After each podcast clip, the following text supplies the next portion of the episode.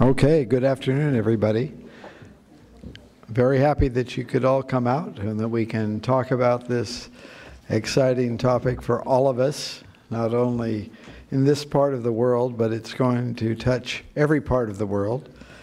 The, the future of work uh, is something that's been widely explored in all sorts of different fora uh, over the past uh, couple of years. It was the topic for the G20 last year and the G7 also. Um, but very fortunately, uh, the ILO convened a global commission on the future of work, and they've come out with uh, some of their, their key proposals for considering this topic and uh, taking it forward. And it really is an initial set of uh, proposals, as you'll hear, which will take a lot of further discussion and embodying, embodying to turn into uh, real changes in governments around the world and in the opportunities in the workplace.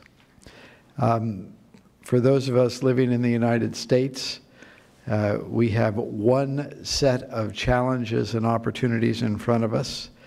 Uh, for those of us who are from other parts of the world, uh, especially in countries with less prosperity, it's a, it's a different set of challenges that st- stand in front of them. Um, but with all those different variations, there is widespread agreement that in addition to the tremendously difficult circumstances in many places right now uh, for uh, the possibilities of a good work environment for a career, with the various waves of technology that are expected to sweep through economies all around the world, that's going to become more complex. Um, and it will be challenging for countries with a lot of resources. It will be even more challenging in, in many ways for countries with less resources. And so, having these opportunities to explore the issues, to talk them through, and to persuade people to turn good ideas into good action is all the more essential. Um, so, I'd, uh, I'd very much uh, welcome our, our three colleagues here today with us uh, John Irons from the Ford Foundation, uh, Federica Saliola from the World Bank, and uh, our, our speaker, who I'd like to uh, invite up, Kevin Cassidy, representing the International Labor Organization. And Kevin's going to start us off by giving, talking through some of the key findings from this study. And then uh, John and Federica will, uh, will add commentary afterwards. And then we can have a group conversation and all of us can participate. So, please, Kevin.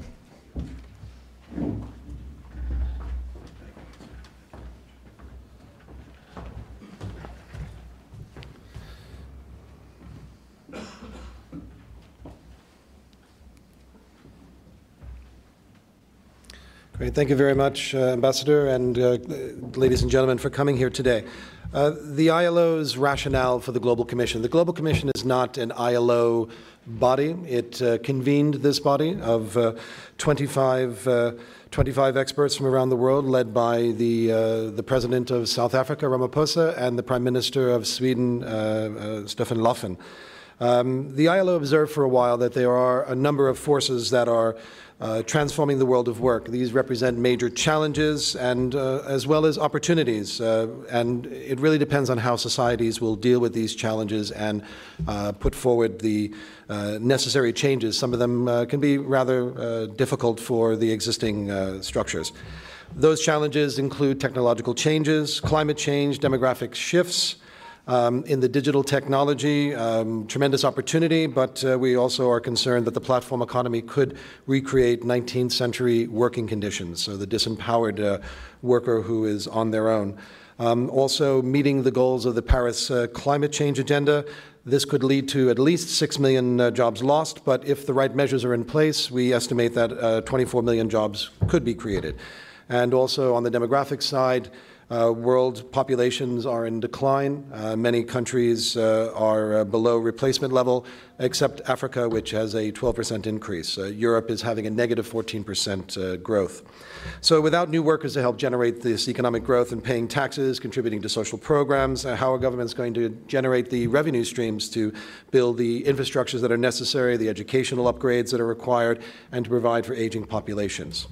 So the Global Commission was established in uh, August of 2017, uh, and it was looking at these long standing issues. Um, the commissioners decided to develop a short and concrete political report uh, designed to provide signposts for decisive action for all stakeholders. This is not just the job of the governments or the workers or the employers alone or even civil society and other actors. I think we all have to uh, do our measured best to see where we can assist and move that forward. So, uh, in terms of this, we have three uh, main pillars of recommendations, um, and uh, it calls for a human centered uh, agenda on the future of work. Um, this approach reorients the economy towards a human centered growth, economic and social policy, and, and business practices. Um, we hope that it is a bold set of prescriptions, and uh, we are hoping that this will help realize the full potential and realization of individuals and their rights at work. The uh, first set of recommendations are under the heading of uh, investing in people's capabilities. Secondly, is investing in the institutions of work. And thirdly, investing in decent and sustainable work. This human centered approach supports decent work. It helps to address formalization, end to working poverty, boosting labor productivity, and supports investment in the real economy. So, a simple task for us ahead. So, in terms of the first set of, uh, of recommendations under investing in people, we see this as the cornerstone of a reinvigorated social contract. Means that it's not just about investing in human capital, you know, the utility of an individual at the workplace, but supporting a broader human uh, development agenda, including rights at work. Um, and as we know, labor rights are human rights. Uh, these four core elements are universal recognition of lifelong learning and the establishment of rated systems for people to skill, reskill, and upskill. We don't believe that front loading your education uh, for 30 years and then having a 30 year career is sufficient in today's environment. We need to have the ability to learn as we move forward. Secondly, we need to support people in transitions, transitions at work. Um, at our different stages of the working life, uh, we will move into different jobs. Uh, this also includes provisions for uh, looking at uh, employment uh, insurance systems, allowing workers to take time off uh, for training. It also means reconfiguring policies and training systems and public employment services. The uh, third uh, recommendation is on gender equality, uh, and this is absolutely essential to having a transformative and uh, uh, agenda in the future. Um, we shouldn't be including more gender-based and balanced parental leave, more public care services, pay transparency. Uh, and also specific measures uh, to ensure equal opportunity uh, in technology and, and in business models that unfortunately perpetuate a gender bias model. And, uh, and at the core of that as well, too, is eliminating violence and harassment in the workplace. The uh, fourth uh, recommendation under this first investment is lifelong universal social protection. This includes a social protection floor uh, which enables workers to navigate work transitions. Many people stay in jobs because the benefits are not transferable.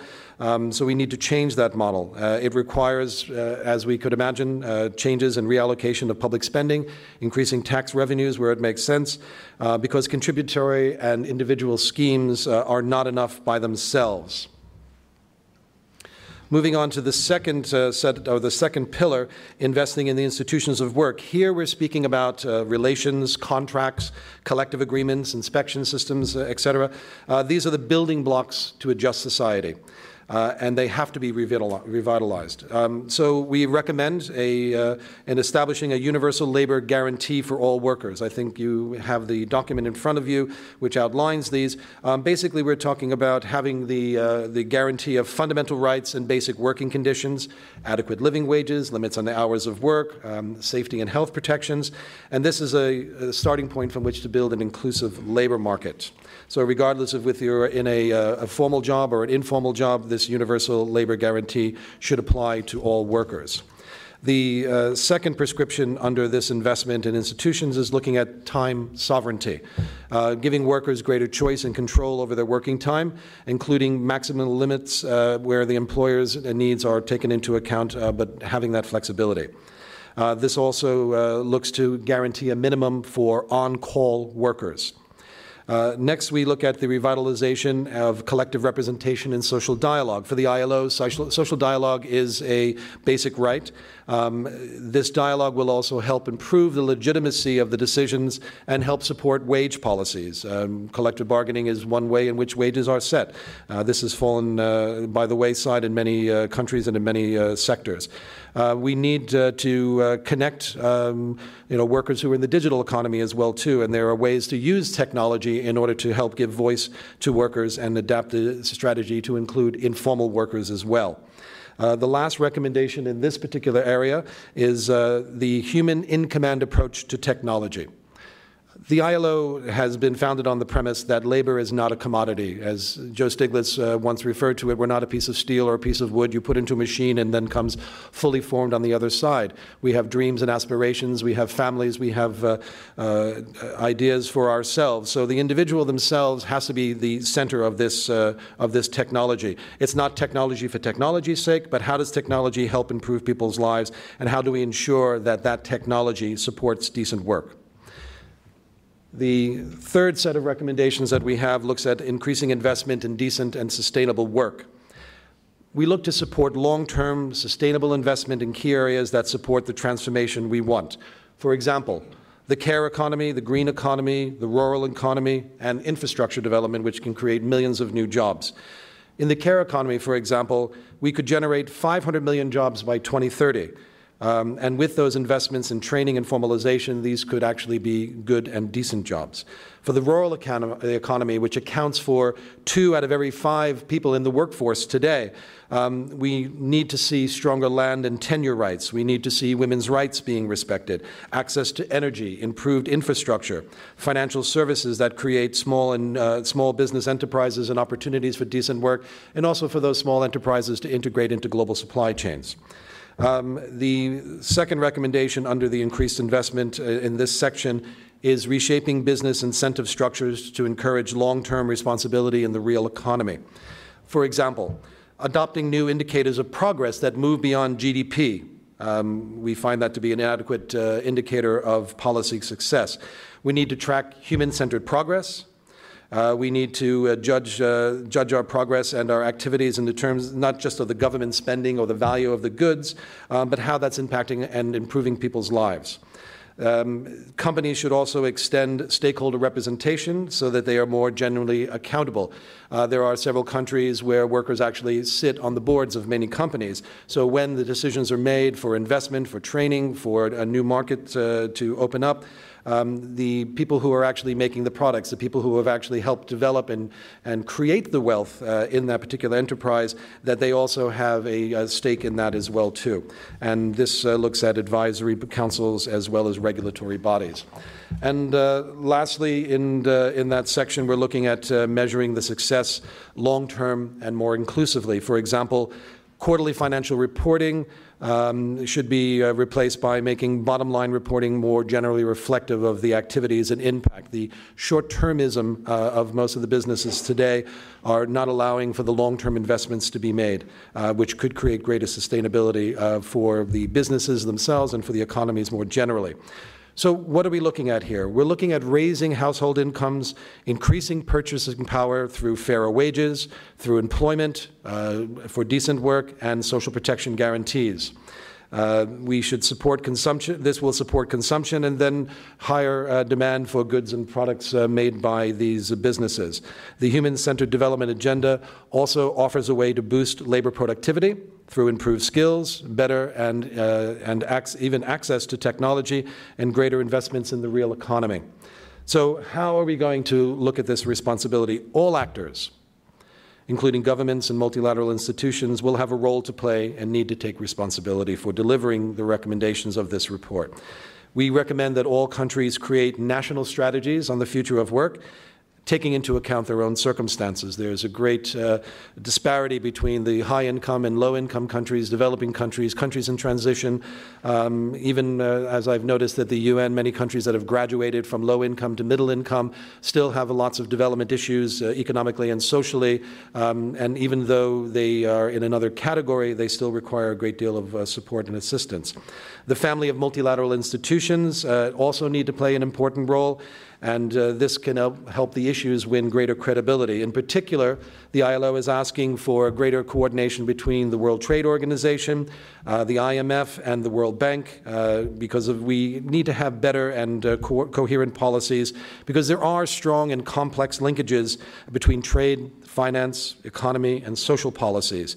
Uh, the ILO also uh, can collaborate with uh, WHO, the World Health Organization, and UNESCO, uh, focusing on safety and health uh, and lifelong learning.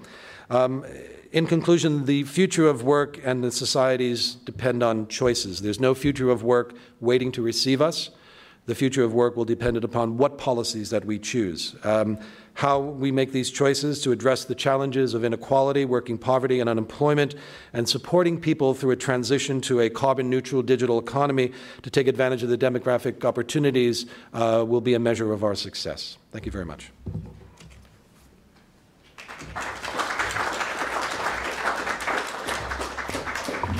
Well, thank you very much, Kevin. Clearly, the work of a couple of weeks to get achieve all these goals. If I could ask uh, Federica to talk a little bit about this cluster of issues. She had the great pleasure of working at the World Bank on their development report for the world. It came out last October, which touched on a lot of these similar issues. Similarly, from the global mission in front of the World Bank. So maybe you could share with us how you all conceived of some of going forward in this area. Mm-hmm. Yes, I'd be happy to. Well, First of all, I would like to spend a few words to, for, to congratulate the ILO colleagues. This great accomplishment. I know this, this has been a long-term project. And uh, especially, I think um, this is a very challenging topic for a number of reasons. The first one is that there are an, overwhelming number of studies and research about the future of work. So with our IT colleagues, just for fun, we did this exercise. So we typed, you know, on any of the you know, you commonly use internet search. Like if you type the future of work, in uh, 0.81 seconds, you get more than 4 billion results, right? So there are anything from reports to just blogs, articles. So it, it's really, you know, overwhelming. But more importantly, I think there are two common denominators, right? You know, of all those studies, which I think um, you know, this report kind of go against, and, and that's part of my, um, let's say, congratulation messages. One is that the literature around the future of work is very negative, right? I think we most of us read some of those studies where you find these apocalyptic figures, right? How many jobs will be lost in country X or country Y? But oftentimes are also not very robust, but they kind of force us to think that um, you know, robots are here to take our jobs, and the future will be a jobless growth. And so I, I, would like to, I was really pleased to see that in the report there is this message about the fact that technology offers opportunities. Now, as Kevin mentioned, you know, it's very challenging to find the right policies to make sure we seize those opportunities. The growth is inclusive and, you know, all the other challenges that we face. But technology brings opportunities that we should not forget. The other one is that, that I really, another element I really like about the report is that um, it focuses on a human centered agenda. And this is one thing that we also did in the World Development Report uh, 2019, focus on human capital, you know, focus on people, focus on social protection. And when I presented this report around the world, oftentimes I hear this message, how come when you think about technology, you investigate technology, you come with such a, you know, like passe messages, like kind of old fashioned messages about human capital. Like we've been talking about human capital for many, many years. How come that you bring in the context of the future of work? Well, because you know, preparing for the future, analyzing this issue, really showed how large and unfinished is the agenda. If we think how many people are equipped with the, you know, basic human capital that we need to thrive in the world of work, to build the skill, to be adaptable workers, well, still very few. So I was really uh, pleased to see that uh, the report has a strong message on that too. And finally, I really would like to congratulate on the 78 pages I, I, I, know that it takes so much effort to write. Shortest short. report ever. Oh yeah, exactly. So that that's really difficult to do that. How long was your report, Federica? So ours was 120. It, it considered really short well, for a pretty, WDR. That's pretty good. that's good. But the, you know, initially when we finished, it was like 180. So we really had to cut those 60 pages, and it took so much work. But past WDRs are like 300, 400 pages, which hard to digest. Uh, so I just would like to point on two aspects that is that are kind of new in this context um, of the future of work, and then later I'll be happy to talk a little bit about the WDR if there are questions. But I just would like to point on those two. One is the concept of lifelong learning, right? That that Kevin highlighted, and this is a new concept. Uh, because what this technology does, um, if you look at the pace of technology advances, that changed completely compared to the past. My, if you look how fast new jobs come to the market, this is really striking. If you think about the iPhones, right, there are so many jobs around the iPhone. If you think about the job of the app developer, there are 4 million app developers today in India, for example, and that's a job that came to the market overnight, right? The work tenure is going down everywhere. So people not only need to have multiple jobs, but multiple careers right? So we need to be very versatile, you know, adaptable workers. And that changes um, two things. One is the way we train workers, we train the supply. But the other one is how we incorporate, right, the demand for jobs. Because so the supply needs to be very adaptable. So we, we can build the skill that are in demand today, but we need to be prepared for those skills to change very fast. So we need to be trained in a way that we become adaptable. But at the same time, we need to make sure there is that connection with the demand. Because you can get the best training in the world, but if the demand side is not incorporated, if you don't know what skills are in demand in the market, in other words, then you know it's pointless to train. So, so it's, it's a very important concept that forces us to rethink tertiary education, again, the way we involve the private sector, so I was, I was pleased to see that that was uh, highly emphasized in the uh, ILO report. Um, I, I, think that it's, it's a, you know, a responsibility of governments, of, of, firms, but also of individuals. That I think also individuals need to invest in that because there is no other way to uh, thrive in the uh, future world of work. And the second um, element I would like to emphasize has to do with the digital uh, technology.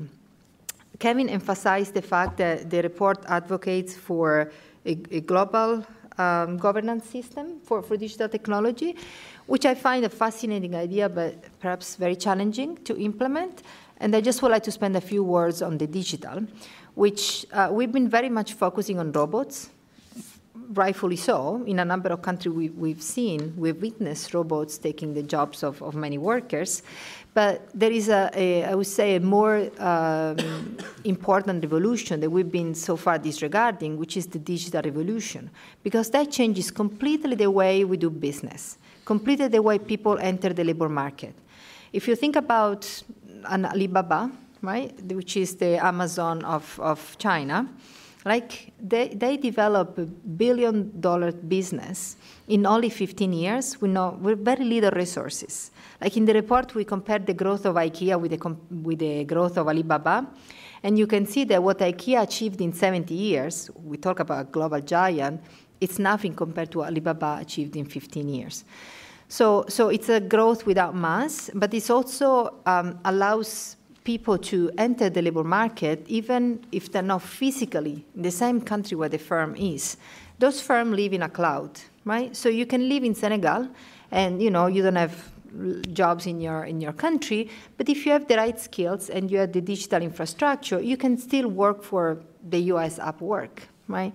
So it changes completely the way we we, as I say, run business and we enter labor market. But they also bring a lot of challenges uh, from a regulatory standpoint. uh, from a competition standpoint, from a taxation standpoint, right? Because those firms do not uh, avoid taxes uh, because they, they have this digital nature. So it's very hard to think of, of a governance system just because it's very hard to track those businesses. But more importantly, they just force us to rethink the business environment in a broader way. Because if digital platforms bring a lot of opportunities and flexible type of work, those workers have no protection. So in that, I agree with Kevin. We will almost go back to previous situations where formal workers had no protection, right? So, so then it forces us to rethink the business environment in a way that includes social protection. Because if when you think about enabling business environment, it won't be a, an enabling one unless we find a way to protect these people. So they bring a lot of new challenges, but a lot of new opportunities. The bank is launching this African Moonshot project, which aims at digitalize basically the entire Africa region because we really think that it won't solve all the problems, but definitely uh, presents good, you know, some solutions at least to that. So with that, I'll, I'll just uh, close my remarks. Thank you for your Thank attention. you, Federica. So, John, could you add a, a, little perspective from the Ford Foundation and maybe take a little bit further this mix of technology, developed countries, developing countries? Yeah, happy to. And, and um, thank you for the question. And, and thank you to uh, CSIS for hosting this event as well. Um, I should note, too, that CSIS produced their own report on the future of work using their own advisory committee. I was on the committee, and I believe you were as well. Um, and so I recommend that both in terms of overall recommendations, but also deeper country dives um, into, I think, four different case studies as well, which is interesting to get the, the local context, too. So sometimes this can feel very high level, but bringing it down to the ground is, is very helpful as well. Um, so, so let me start by um, saying that, you know, as we all see, um, the world of work is changing, um, both in the U.S. and, abroad. Um, the time is right for this ILO report, for the World Bank report, and for this discussion today. Um, at the Ford Foundation, we're very pleased to have worked with the ILO on the commission. Darren Walker, our president, was a member of the commission, and these are issues that we think about um, every day, both in the U.S. context as well as in the context of many of the regions in which we work as well. Our overall focus at the foundation is really challenging inequality. And by inequality, we look at areas around social, cultural, political, and economic inequality. And in all of these, especially economic inequality, but all of these, um, it leads us to think about work and in workers in, in, that context. Um, and we at Ford, like many others, very much see the world of work as increasingly interconnected across the globe. So we see this in terms of global value chains, that are connecting economies. Capital is mobile, production can be relocated any place around the world. New technologies and business models very much shift and spread across borders at increasing rates. Um, and what this leads to all too often is more precarious work.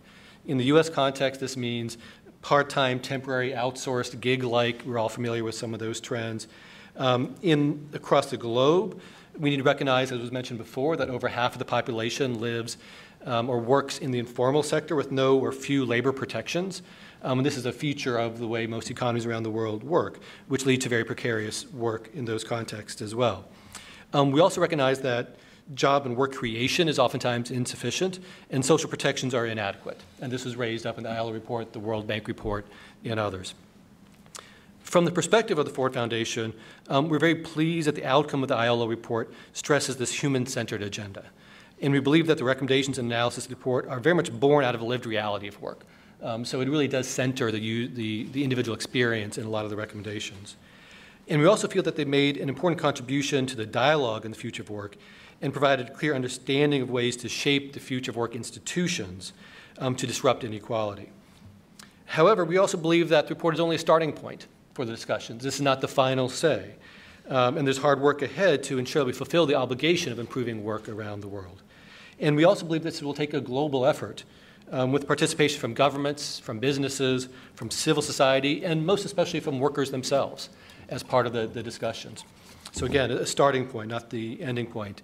And also to say that we also feel that representation from the global south is essential to this discussion. It can't be a purely developed economy discussion um, in, in, different kinds of ways. So it's great that we're having this event here in Washington, um, but having the event in other parts of the world, as I know ILO is thinking about doing, is essential as well. So, given these interconnections, we also believe that these issues must be addressed um, by a global community. And so we have to push back against isolationist approaches to, to deal with these issues. Um, we also recognize that economic inequality is often driven by what we sometimes call the rules of the road. So this means both national level policies, but also global agreements, institutions, et cetera. And these rules are too often written by those with wealth and with power. And so we need to address global power imbalances as well. Um, and this includes making it clear that there are new expectations for the role of businesses in society and supporting work and workers. Um, as the um, ILO has, has um, reinforced, we need to treat workers as people, not commodities. This was said earlier, and, and I think it bears repeating. Um, and we're seeing that in, in many cases, this is also making business sense. Um, by companies seeing assets everywhere and in everyone, and by continuing to build mutual relationships to create enduring value this creates value not just today, but into the future as well. So, in short, we celebrate the work that has been done, and we look forward to working together to ensure that these ideas don't just live in the report, but are translated to lives of workers everywhere. In terms of the technology piece, um, let me echo a couple things that were said earlier. Um, one is that we think that the uh, discussion about will robots take your jobs, and if so, by what year, um, is oftentimes misguided. Um, and that oftentimes it's not about the net number of jobs created or lost, um, it's oftentimes about the gross jobs that are created or lost, uh, meaning that it's the disruptions that can be as important as some kind of a, a net number. And in a world with growing technology or technology that's increasing at a growing pace, the disruptions might be very important um, to, to think about. The second thing I would say is that we need to recognize that technology is not just changing the kinds of tasks that are being done. It's not just about being, work being replaced or changed. It's about the way you connect to work, might be, might be changing. So the job itself might be very standard. You're driving a taxi or you're working in someone's home, but the way you connect to the job might be very different. And, and in my view, those changes are at least going to be as profound as the changes to the tasks that, that are being done. So, so what does this mean, right? So this means that when you think about technology, it means it's more important than ever to um, not just let technology happen to us, but to think about how do we guide the path of technology in the future. And so there's been some ideas uh, presented through the ILO Commission and others, but how do we do that? How do we set the appropriate, I would call it guidelines and guardrails for, for both technologies and new uh, business models that are enabled by those technologies as well. So this is something that I think is very much worth further discussion. So I'll, I'll leave it there. Great, thank you very much. Um, Indeed, I'm going to recommend again the CSIS report also looked at four middle sized developing countries and had case studies of each of those countries, as well as then a, a more widely applicable set of ideas and recommendations. And then before that, I will give a pitch for a paper that we did at the Wilson Center on workforce development in North America, which was looking at Canada, Mexico, and the United States. And I just want to mention that a little bit because in this case you have two fairly developed economies. Hmm. And what we found in looking at it is that none of them really had a national approach to workforce development in the face of technological change. There were, one, there were some wonderful examples in all three countries of local initiatives dealing with this, but there was not a uni- there was not a good national approach in any of the three, and there was no dialogue between the three, despite the fact that they build things together and they have this massive production network that ties them all together. So you can thus see that there's a whole range of situations around the world where different countries are at different stages and different capabilities of responding to this. So maybe let me take go from that forward and ask for a, a few ideas of how then we take this forward and start building consensus for action especially because you have these different layers of capacity and interest globally in different regions de- depending on income and prosperity in countries. So, so please, ideas, whoever wants to suggest. I'll jump in quickly into the deep end of the pool here. Um, with the ILO, since we're an international organization that has a what we sometimes call tripartitism, but I guess most people understand as a multi stakeholder initiative government, workers, and employers. Uh, but we also work with civil society and, uh, and other groups, uh, academics as well.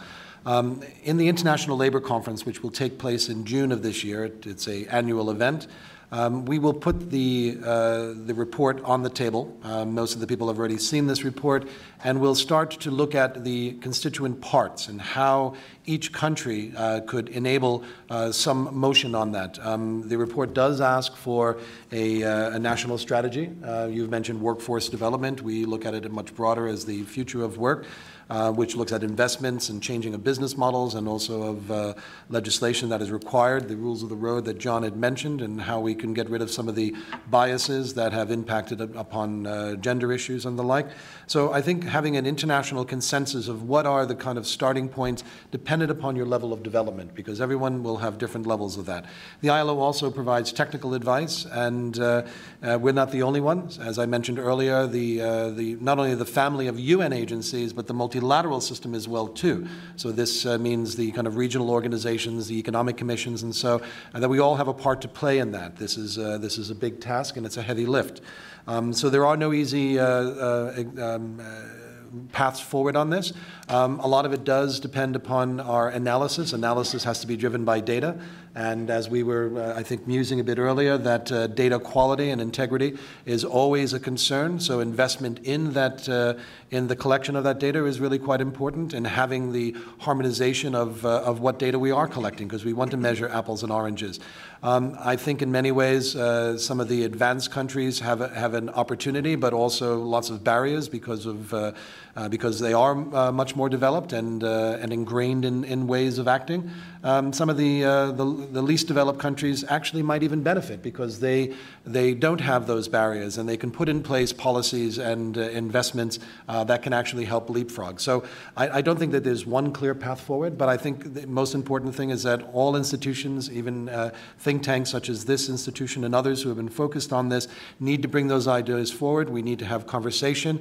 Um, for me in this office, we are embarking on the centenary of the ILO, and we are engaging in discussions all across the United States and universities universities and think tanks. We encourage those who are out there uh, either viewing live stream or those here to join us and have that discussion as well too and contribute to that discussion. Thank you. Federica, what are you doing from the World Bank perspective to build consensus and paths forward? So I think at the build consensus, um, that's of course a very challenging task and probably an impossible task. Um, one positive aspect of such wealth of research is that we've been having many discussions around this agenda, and oftentimes, um, you know, we we manage to smooth angles and and to work more jointly with a number of important key stakeholders. So the World Bank, um, so the two main recommendations coming out from the WDR are invest in human capital and, and enhance social protection. And the way the World Bank um, those recommendations are in two ways. One is through our lending projects. So we have operations all over the world where we work with governments to basically uh, either reforms or, or, you know do different projects that basically we support financially, or we do a lot of technical advisory work. So through those two, we influence the agenda of the countries, and it's our way to operationalize um, the recommendations. For example, in, in the context of our human capital recommendations, as I mentioned earlier, there is this large and unfinished agenda, because when you look at human capital across the globe, then you see that not everybody has basic health and basic education. So the bank put forward a new index this year that looks uh, across 162 countries. We look at you know basic health and basic education, and we convert it in one number that tells you how much you lose in terms of productivity if you don't invest in, in those. And the way we operationalize this agenda of improving basic human capital um, it is through a program that is called Early Adopters, for example, where countries work with the World Bank for three years, and we think together how we uh, influence the, those important outcomes. Now, in doing so, we work in close coordination with many uh, important partners, with think tanks, we work with the ILO, work with the IMF, with the Inter-American Development Bank, and others. Personally, I think we could do more from, from that standpoint, given how much work we've been all doing, how much knowledge we bring to the table. Uh, but so far, I think um, you know we've been working in, in close collaboration. For the social protection, well, we changed our approach Um, and, and the idea is to provide universal social protection. As we mentioned, the way people work is changing significantly, right? Think about gig workers. Those are unclassified workers because they are not self employed, they are not wage workers, so they don't receive any social protection. But one results that, unfortunately, we, we highlight in the report is that informality has not changed across the globe. So he is incredibly stable for the past 30 years. So also those workers don't get any social protection. So the new approach that we are already implementing, it is to provide universal social protection in terms of social assistance and in terms of social insurance and complement this universal approach in, in providing people a minimum income and then you know subsidized social insurance with more balanced labor regulation where also firms could, could uh, adjust to the changes. So we're already implementing that through operations and, and technical advisory work. As I said, it would be nice to have more, you know, global interaction and one voice, but it's also, you know, to be realistic, that would be, I think, uh, really difficult. There is room for improvement. Sure. So, so John, so we have, broadly speaking, five groups of key actors to try to bring together government, uh, the private sector, businesses, educational institutions, labor unions, civil, other civil society. So, what do, you, what do you see as the most promising ways to start bringing some of those groups together in a way that at least gets some pilot cooperation going forward? Yeah, yeah I mean, I'd, I'd, say a couple things. Um, first, I think in, given how you laid out the problem about countries being at different levels of development and, and ability to tackle these issues, I think it's important to recognize that even within countries, there are multiple different economies. Um, and so even the distinction of country by country by country, we need to have, I think, a more um, nuanced vision of what things look like within countries. If you're a migrant worker on the outskirts of Beijing, you look very have different prospects than if you are a formal worker um, working in, in a more modern um, setting.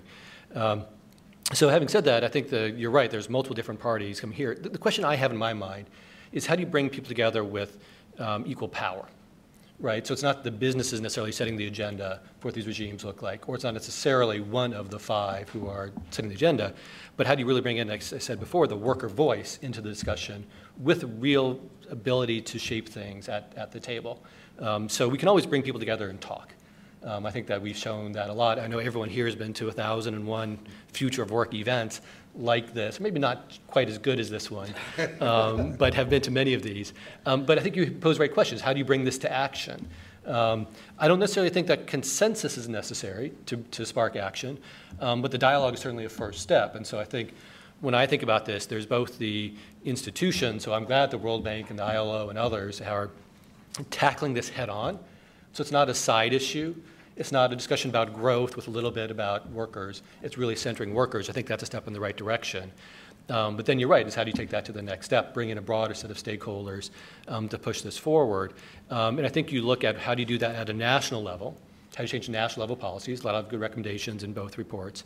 But then how do you change the international rules and regimes too? So when you negotiate a trade agreement, how do you bake in a universal labor um, guarantee into a trade agreement or an investment agreement? Um, I think that's an interesting question to tackle. Um, how do you think about when the WTO gets involved? How do, how do they think about these kinds of issues? And how do you ensure that all the global multinational institutions are really thinking about this on a sustained basis, not once every 100 years? Um, I'm exaggerating, but um, make sure that this has sustained activities over, over time. So those are my early thoughts. But if it were an easy thing to do, we would have done it by now, as we all know. So in that same connection, are there some successful models of getting people to focus on informality and caring about those people outside of the social contract? Mean, if we even think about the United States, there's been a lot of articles written about the 20 million males who just are out of the workforce. I mean, they're just not counted anymore unless you're counting all the population and it's hard to get a focus, a set of programs aimed at them. Are there any models anywhere where some people are, are actually having some success in bringing more attention to the version of this problem in whatever country you can, can think of?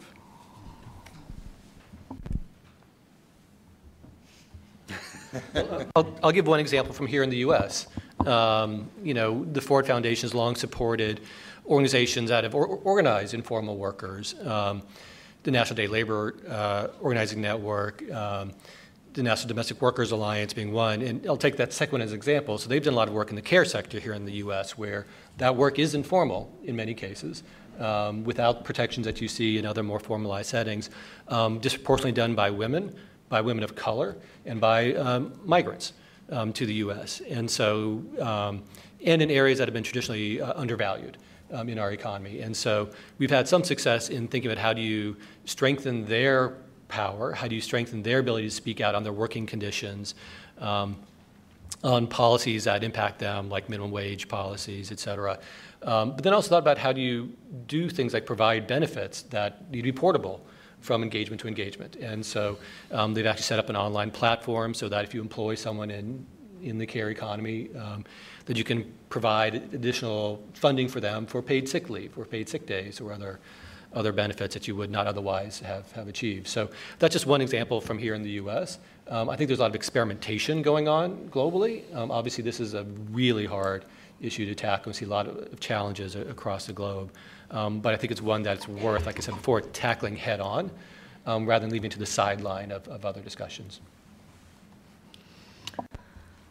Well, yeah, very, um, very challenging topic. Um, I can think of there are some countries that are good examples of how they tackle informality, but I would like to reemphasize that overall we haven't seen informality changing.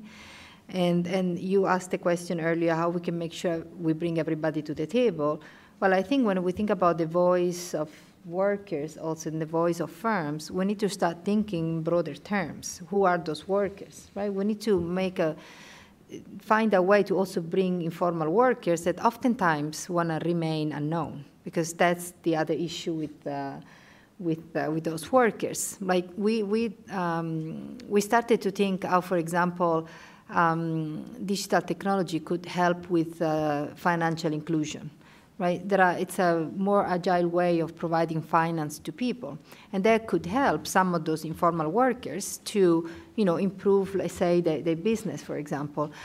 But, but what, what, we find is that um, there is a disincentive from those workers to use the digital technology, the, the fintech, basically, because so, uh, you know, at the moment they, they, nobody knows them, so they don't pay taxes, they don't receive any benefits, but you know, they, they kind of stay, you know, under the water. Uh, so there is a disincentive in using that technology that would help so many people to get access to finance and improve. At least, you know, they would be better off. I don't know whether they will become fully formal or not, but they would be better off. And there is a disincentive. Like country like Mexico has been uh, uh, handling this issue in a pretty good way. I would say at least in two fronts. It's hard to talk, you know, for overall.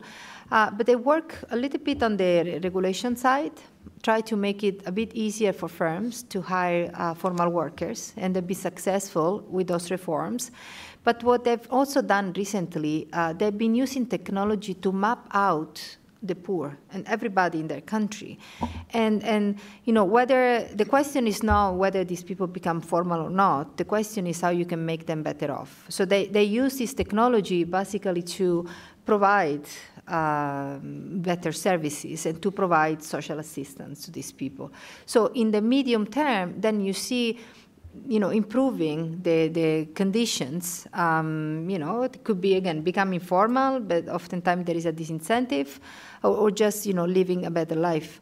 Um, the early childhood development programs, for example, also help a lot in, in this context, right? Because they help the household and that you know provide better living condition. The mom can work. Um, you know, the the kids when they grow, they become better workers, so they have more opportunities to find uh, better jobs in the market. So there are, I would say, few interventions. Um, I can't think of a general uh, rule, to be honest, today that you know you can apply and, and it makes the economy more formal. But there are many things that, that could be done, and then more importantly, technology is offering a lot of new solutions that you know hopefully we'll be able to seize in the future. Can I, can I emphasize a point that was just made? I think that. Um, the notion that the task that we see in front of us is not to formalize the informal workers. That too often it's seen as simply can we shift a worker from informality to formal. Um, if that was easy to do, we would have done that, Yeah. right? And given that informality's been stable over 30 years, it suggests that that's not necessarily the right way to go. But how do you improve the working conditions for informal workers? I think that's the task. And that brings us out of purely what you might call labor policy and thinks, makes you think about land use policies, corruption issues, um, technology, how can you use technology? And so it brings you into a broader realm of how do you impact work of the future than you'd have if you had a more narrow task ahead of you. Do you mind if I jump in? I, I only hesitated because I think anytime you give an example, there's going to be someone who will say, well, you've forgotten about this, you haven't remembered this. Um, for the ILO, we are a membership organization, uh, not only for governments, uh, which there are 187, uh, but also the workers and employers representatives in each of those countries. So if you think it's difficult to have negotiations uh, bilaterally or at the UN, uh, just wait till you come to the ILC. Um, so we're representing countries of all levels of, develop, of economic development. Um, with that, uh, there are issues of informality, precarious, vulnerable, um, uh, and, uh, and of course the new digital economy, which we concern ourselves with digital day laborers and uh, what may happen in that model as well. Um, but the ILO works through its Decent Work Country program, which is engaging in dialogue with the country itself, understanding what the needs are of that particular country. Um, so that's how it starts, with the dialogue between the actors of the real economy and understanding the parameters of that problem. We move on with analysis, uh, with research and analysis, with statistics. We look at legislative reform. We're a normative agency. We create the rules of the road. Our first convention is on hours of work. So as I joke with students, we've brought you the weekend, so uh, you can thank us on Saturdays. Um, but in addition to that, social protection systems, because of the precariousness that people don't have protections, uh, access to health services, access to education, looking at market analysis, uh, skills training through the partners. I mean, workers and employers themselves are wonderful at doing this. It's building that capacity locally, providing access to capital, entrepreneurship training, and then I think, as John rightly stated, it is the protection of the rights and the conditions of work of those people who are in precarity that's really quite important. So, but at the end of the day, there's no single silver bullet. I think we have to start with the dialogue amongst all of the parties to move that agenda forward. Thank you. Great, thank you. Let's shift, we'll shift to invite questions from all of you. I'll just add that uh, just yesterday I was in touch with a, a U.S. app developer who is uh, sharing in Mexico now an app that allows workers to freely rate the place they're working and then share that rating with other workers using their cell phones. And the idea is that this can help empower workers by their own choice to identify the best places to work and shift over there if they don't like working where they're working, and, and thus encourage the companies to improve the working conditions there. And so this is, to me, was a great example of technology actually liberating also uh, workers in certain situations. So I invite your questions, but I'll hold up so you can see, you can download these from the, the uh, webpage. This is the CI, CSIS report, and it, uh, it's called The Future of Global Stability because an underlying argument is if you don't deal well with these problems affecting the workforce, you're going to have instability in a lot of places around the world, especially when young people don't have jobs. And then I'll hold up, this is the North American Workforce Development Study, which is available on the Wilson Center um, website too. So please, I saw some questions in the far back, in the second row, first there, waving her hand. Uh, Thank you. And maybe identify yourself, please, and then ask your question. Yes, hi. My name is Mindy Reiser. I'm a sociologist. I'm also on the governing board of the DC Labor and Employment Relations Association. That's a national association with local chapters. It's a question about what the UN system has been up to and where it's going. I was very intrigued by the creation of the principles for, or guidelines for business and human rights. That was developed by a man named John Ruggie, and I think it came out in uh, 2015 or, or earlier, I'm not sure. But I did some searching, and I can't tell where that stands now. He was a special rapporteur. What is happening with this? And then, of course, there's the whole world of human rights organizations and how this concern that we have on the future of work interfaces with that much broader world. Thank you. Yeah, if, if I can speak directly to that, um, actually, John Ruggie borrowed from the great work the ILO has done. Uh, if you look at chapter, if, uh, paragraph 11 and paragraph 12, it says, for the purposes of this document, the, uh, the enumerated rights in here are drawn from the ILO's Declaration on Fundamental Principles and Rights at Work, as well as the UDHR and the Covenants of International Rights. How is that faring? Well, I think a lot of times this creates cottage industries. There's a group called Shift, which is also associated with John Ruggie out of Harvard, which is looking at the application of that. Um, but, uh, you know, it's very tough when these are voluntary initiatives. I think largely that has been the case, that you know, companies through moral suasion or through co- uh, corporate social responsibility uh, will uh, adapt all of these or adopt all of these across the board. Um, we haven't been very successful on that. So, I mean, it's not to say that you must have legislation, that legislation must drive them, but a lot of times if people are not compelled to do it, um, if it's voluntary, um, it, it, does have a bit of a, a spotty uh, uptick on that. So, um, but we're encouraged that uh, people are thinking about these issues because 20 years ago, people were not. And I think, uh, like we know with the environmental movement, you know, 50 years ago, if you talked about environmental change, you know, you were a hippie, bark eating, Birkenstock wearing crazy out there, and now this is in the boards and people are talking about it. So it does take time to right that ship, and uh, we're confident that uh, in the end, the, these rights uh, issues in the world of work will prevail. Okay, thank you. There's a question up here in the front row.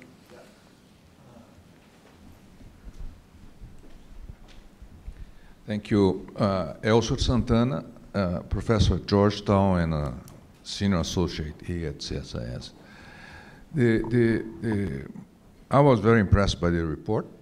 Congratulate you. I think it's, it's crucial because work is behind some of the dynamics that we have on the economic, political side. But let me take a, a different angle here. You mentioned that uh, labor rights are human rights. And, and the other two also mentioned something in that direction. I, my question is um, the right to organize in order to defend those rights is at the core of this view. So, how can we reconcile this with the situation, the current situation, that tends to go in the opposite direction? and in many countries uh, even trying to eliminate the right to organize. There is a contradiction, serious contradiction here. I would like to hear about it. I would just say real quickly, yes. I mean, we see the same thing. I think this connects to the first question too about the role of human rights organizations.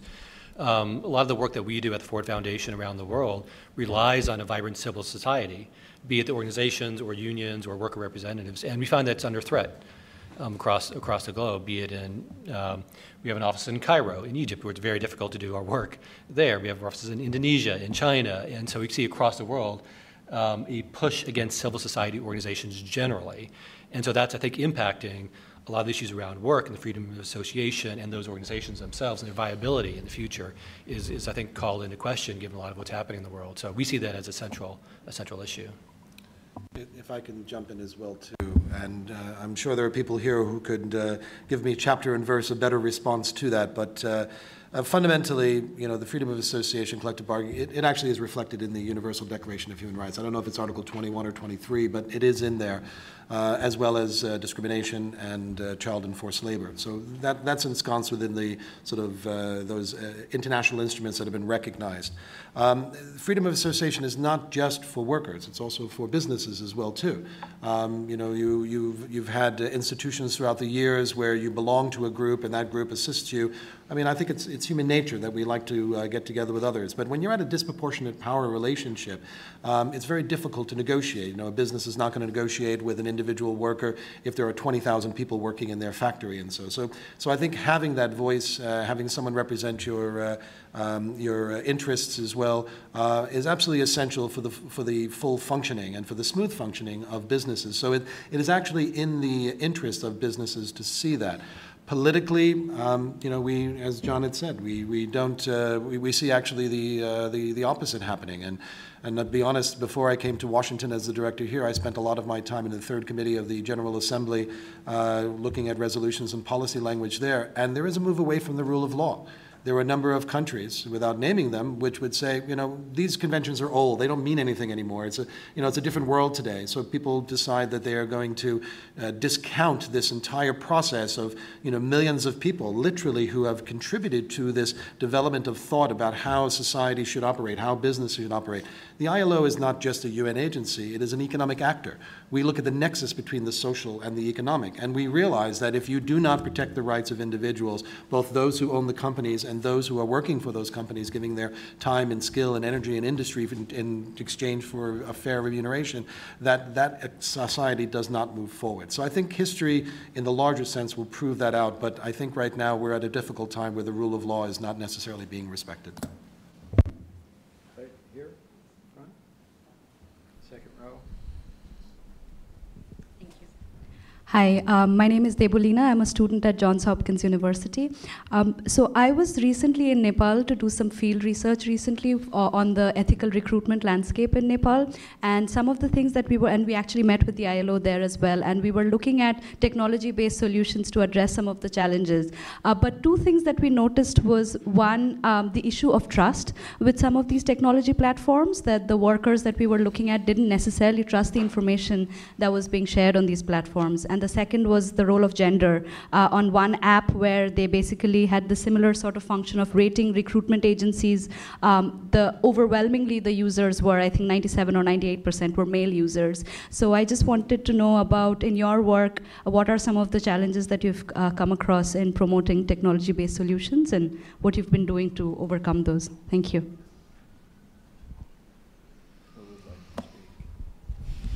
Um, so one, I was actually reading a research today about um, gender bias with these digital technologies. Uh, it's, it's becoming really because now that we have more data, it's becoming more evident. But I think it goes well beyond that. It's really an, an issue where I think we haven't been able to find to find the right incentives, right, to work around the gender agenda, unlike others. And one example is that every time I go to a gender conference, 99% of people in the room are women for some reason. So, so gender is one. Um, as I mentioned, um, there is a lot of, you're right, a lack of trust for the um, mostly the privacy, right, related issues. Uh, and then, of course, depends. There are different reasons for that. Um, there is a general lack of trust, and this is an area where, because this digital technology is so new, we're still trying to find a way to solve that issue. Uh, in general, they bring a lot of uh, regulatory and policy challenges from the privacy standpoint, competition standpoint, as I mentioned, taxation. But because of this digital nature, um, we haven't been able to adapt that quickly the, the legislation around it. So there is a lot of work around the property rights, and some countries manage to, to tackle it a little bit better than others. But you know, let's say it's work in progress, uh, but still um, there, is, there is the issue, um, as, as you know. Uh, one, um, as I mentioned earlier, one area where we struggle a little bit to um, operationalize, let's say, to implement um, or to convince, let's say, more people to use the digital technologies, as I mentioned earlier, is the fintech agenda, right? Is the fintech, let's say, technology. Because that is really where we think it could change completely the, the rules of the game, right? You, you, you have these small farmers that there is no way they can get a loan from a regular bank. Uh, but with, through this mechanism, it is proven they can get you know small amounts but better access to finance. And there is where there is struggle, mostly because the disincentive comes from from the fact that these workers want to stay informal. Uh, one area where we've been very successful instead in, in implementing technology is those digital applications that farmers use, for example, to run their business. Like, you know, those applications where you have uh, weather forecast or you teach them how to use fertilizers. On those, you know, there is a, a widespread use because you only need internet. You don't need any additional technology, and there is not an issue of lack of trust for workers. So that, that has been very successful. Um, on the digital platforms in general, that is that there is still a struggle because that requires government intervention, and that brings a lot of other issues um, around the table. So it's still it's so new that even for us, we just uh, create a new unit that de- just deals with digital technologies, right? So it is still, I would say, not so much knowledge around it, but this is the little I could share today. Could I just also respond, since you mentioned the ILO on that? Um, certainly, you know, we, we do use technologies uh, to assist in the, uh, the application of rights. I mean, for uh, a few um, about two years ago, there was a story on seafood slaves in Thailand. Um, you know, we addressed that through uh, a number of uh, solutions and working directly with the industry itself. Um, now there's this uh, system of port in, port out, where there's a GPS tracking of the boats that are going out, seeing how, how long they're out uh, on the ocean, and then when they come back in, there's uh, a mixture of the customs and uh, law enforcement who are there with their uh, with their little iPads, seeing what boats have come in, who was on that boat. Then they check their mobile phones to see if they've been paid. Um, but it's amazing how when the people come off the boat after being out there for weeks or months on end, they come back and they're you know dressed in very crisp, sharp uh, shirts and and, and pants and so, so we don't know what actually happens out there in those conditions of work. Uh, so, I, you know, do we do more? Do we do, you know, sort of, uh, do we have uh, uh, uh Wi-Fi cameras on board? Do we do we have sensors and tags like we do for pears? Because we know, you know, most big companies can take a pear and know where they picked it, where it travels, where it goes, and who's bought it, right? So, do we want to get to that level? and I think that gets down to, you know, who controls that data? Who controls that information? Um, 23andMe, you know, they're happy to give you a DNA, but now you've built a big database of everybody's DNA samples, and so there are biases built into algorithms. You know, if somebody has a propensity for cancer or somebody has a propensity for obesity, can they be discriminated against for employment and so? So I think the idea and the application of the technology is really important, and that's why the report calls for this uh, human in command of the technology.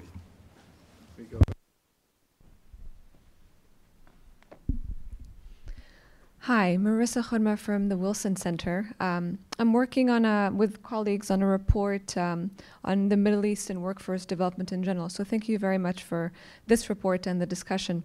Um, I like the idea of national strategies because many governments, particularly in the Middle East, are unaware and also have limited resources. I was wondering what uh, the ILO has in its plans to uh, support national governments in, um, in basically delivering such national strategies to better understand the pathway forward. Thank you.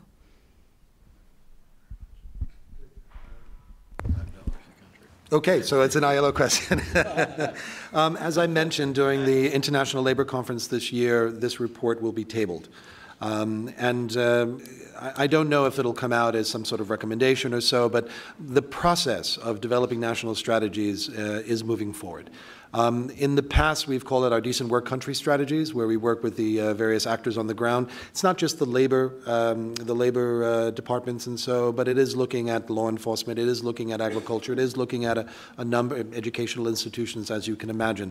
So we're going to have to broaden that discussion beyond our traditional partners, um, and the governments themselves will have to take a great deal of responsibility about what does it mean uh, to have decent work in that country.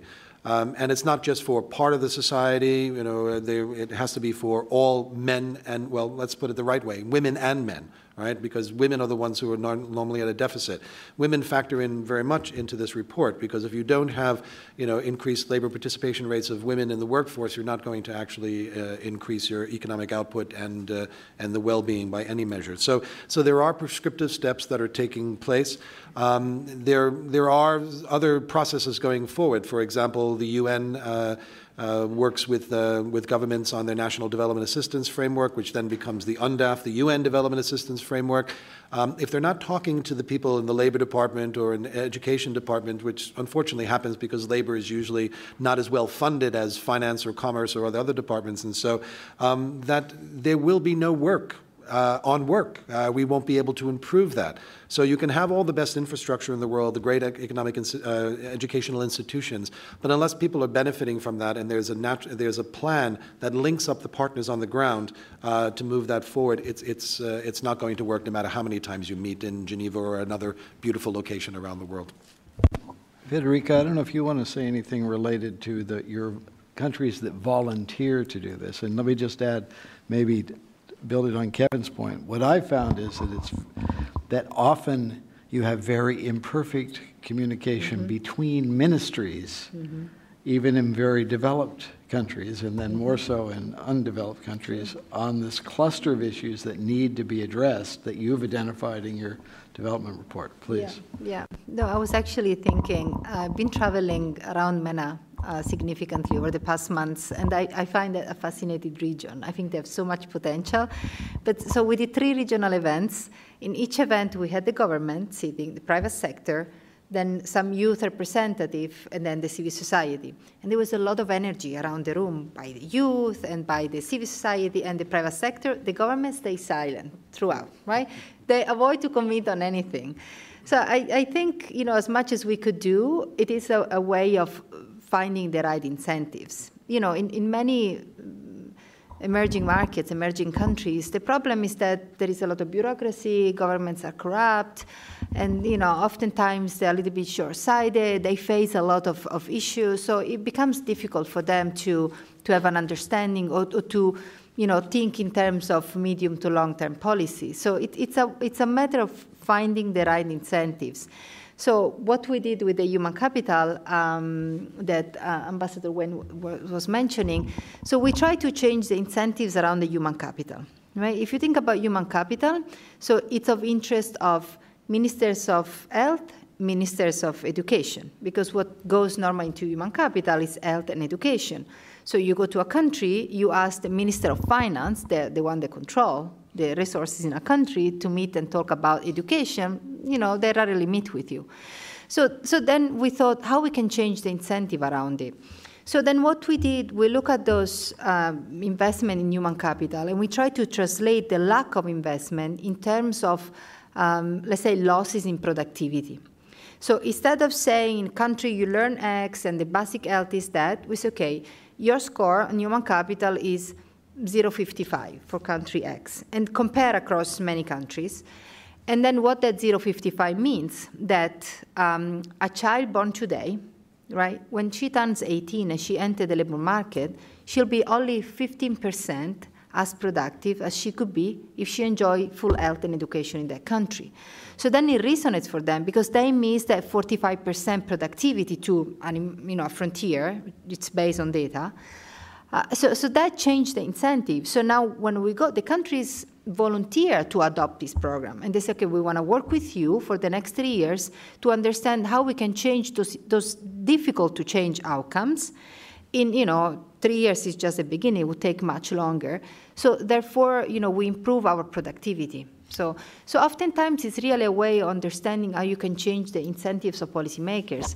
Technology could help because it is true that we have all these difficulties in, in organizing, but, but technology helps raise the voice, right? Today, even if you don't physically organize, right, you know, with blogs, with media, right, you can still raise the voice and, and create that noise that might also be, you know, for some countries an incentive, I think, for policymakers. But and that's the, the issue I was raising earlier for gender. I think when we travel and we speak with government, we haven't really found those incentives that change the mindset and say, okay, if I invest more in women, because you find developed countries where there is such discrimination, and still, you know, the country where there is growth, you find poor countries, MENA is, is, an example, right? There is a huge discrimination and they face issues, but we haven't really found that, that incentive to, I think, um, to change the mindset around gender. Difficult, difficult task.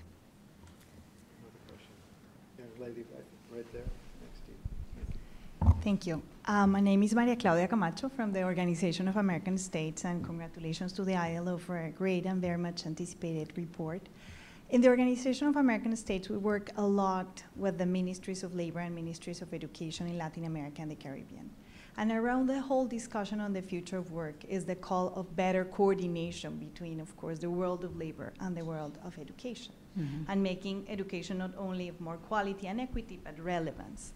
But then the question arises as who has the information and who can talk and predict the skills for the future. Mm-hmm. And yeah. uh, of course, you have a private sector that sometimes has more questions than answers in that regard. So we're asking our institutions to improve quality of workforce development strategies, educational systems, et cetera. But then uh, where is that reliable information? What exactly we need to train our, our yeah. people for? Thank you. Should I go first? Which is a, an information that uh, we also struggle to have, by the way. When you think about the demand for skills, it, it's really hard because oftentimes firms, it's, it's hard when you think about the small firms that you find, you know, in the develop, developing countries to understand what skills they needed.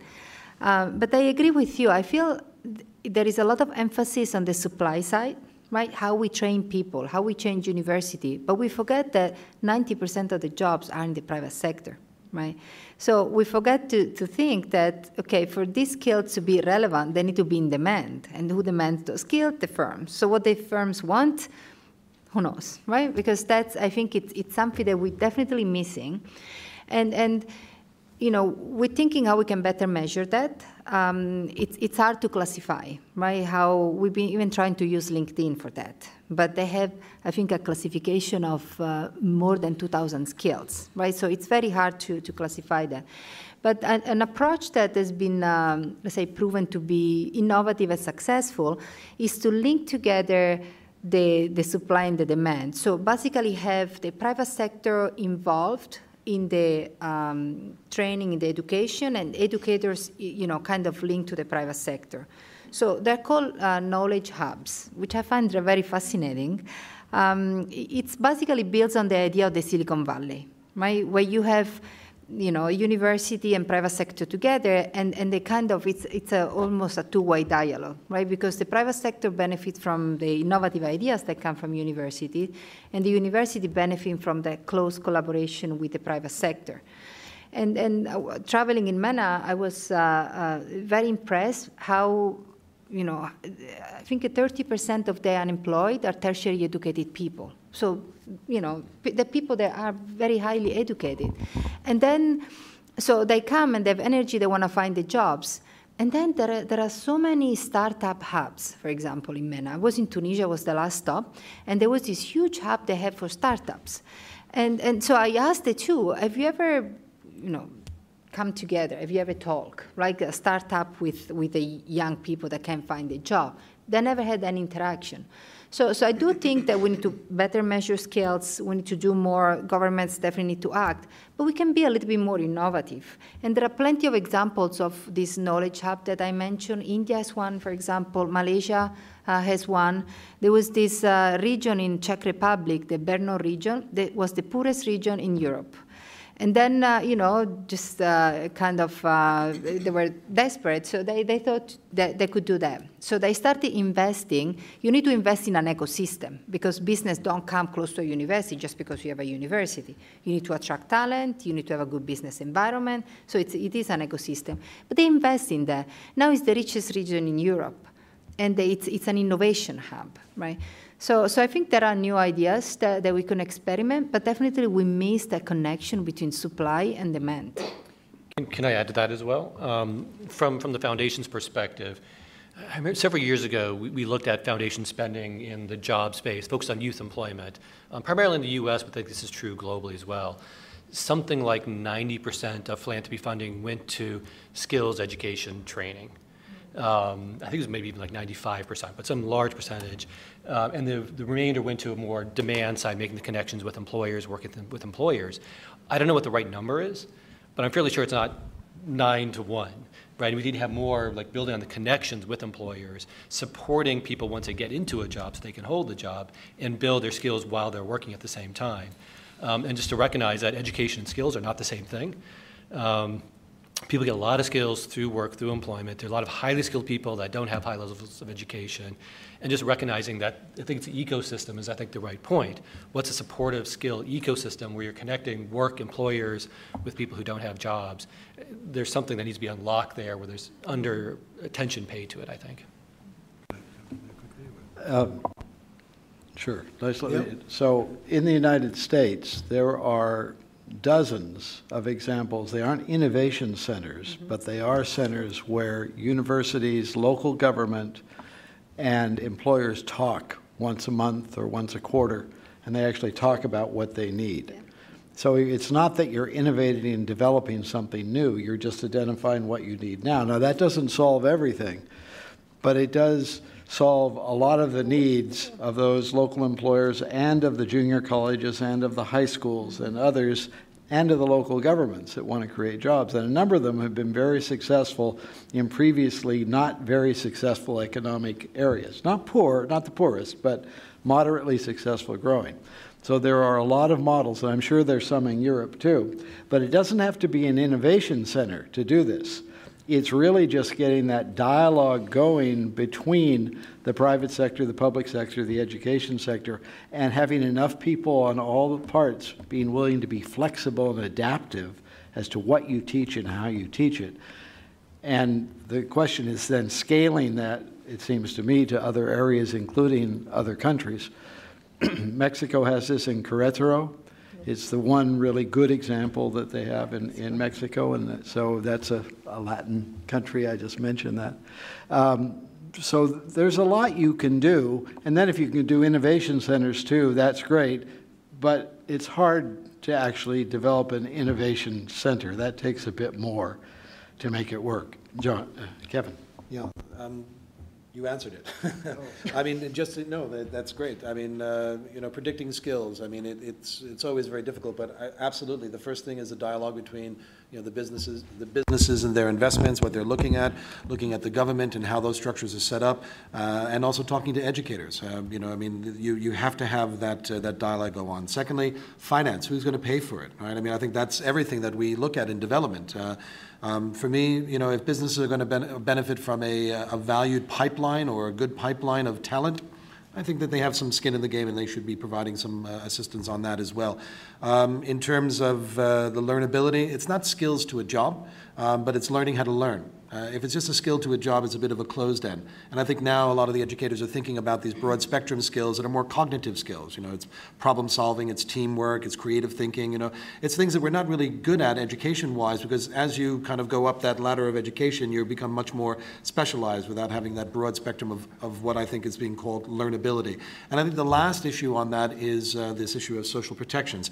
If people feel that they need to get a particular job because that's going to give me health benefits, education benefits, benefits, uh, you know, uh, whatever else may be in a package in the remuneration. And so, um, benefit, and that's provided by the company. That person won't leave that company, even if they're dissatisfied with their job. And I always see these statistics about how millennials are so unhappy with the world of work because they don't have the ability to do what they want. Now, some people talk about UBI, universal basic income. I don't necessarily think, you know, that's the right way forward. But having some social protection floor where people have their health, their education, and these basic needs met um, I, I, think that that has to be a part of the solution as well. Okay, one final question right up here. Linda Nemeth, Partner for Growth. Um, so I like the idea about how do you motivate change, and, and I think that's going to be probably a big job going forward um, based on this report.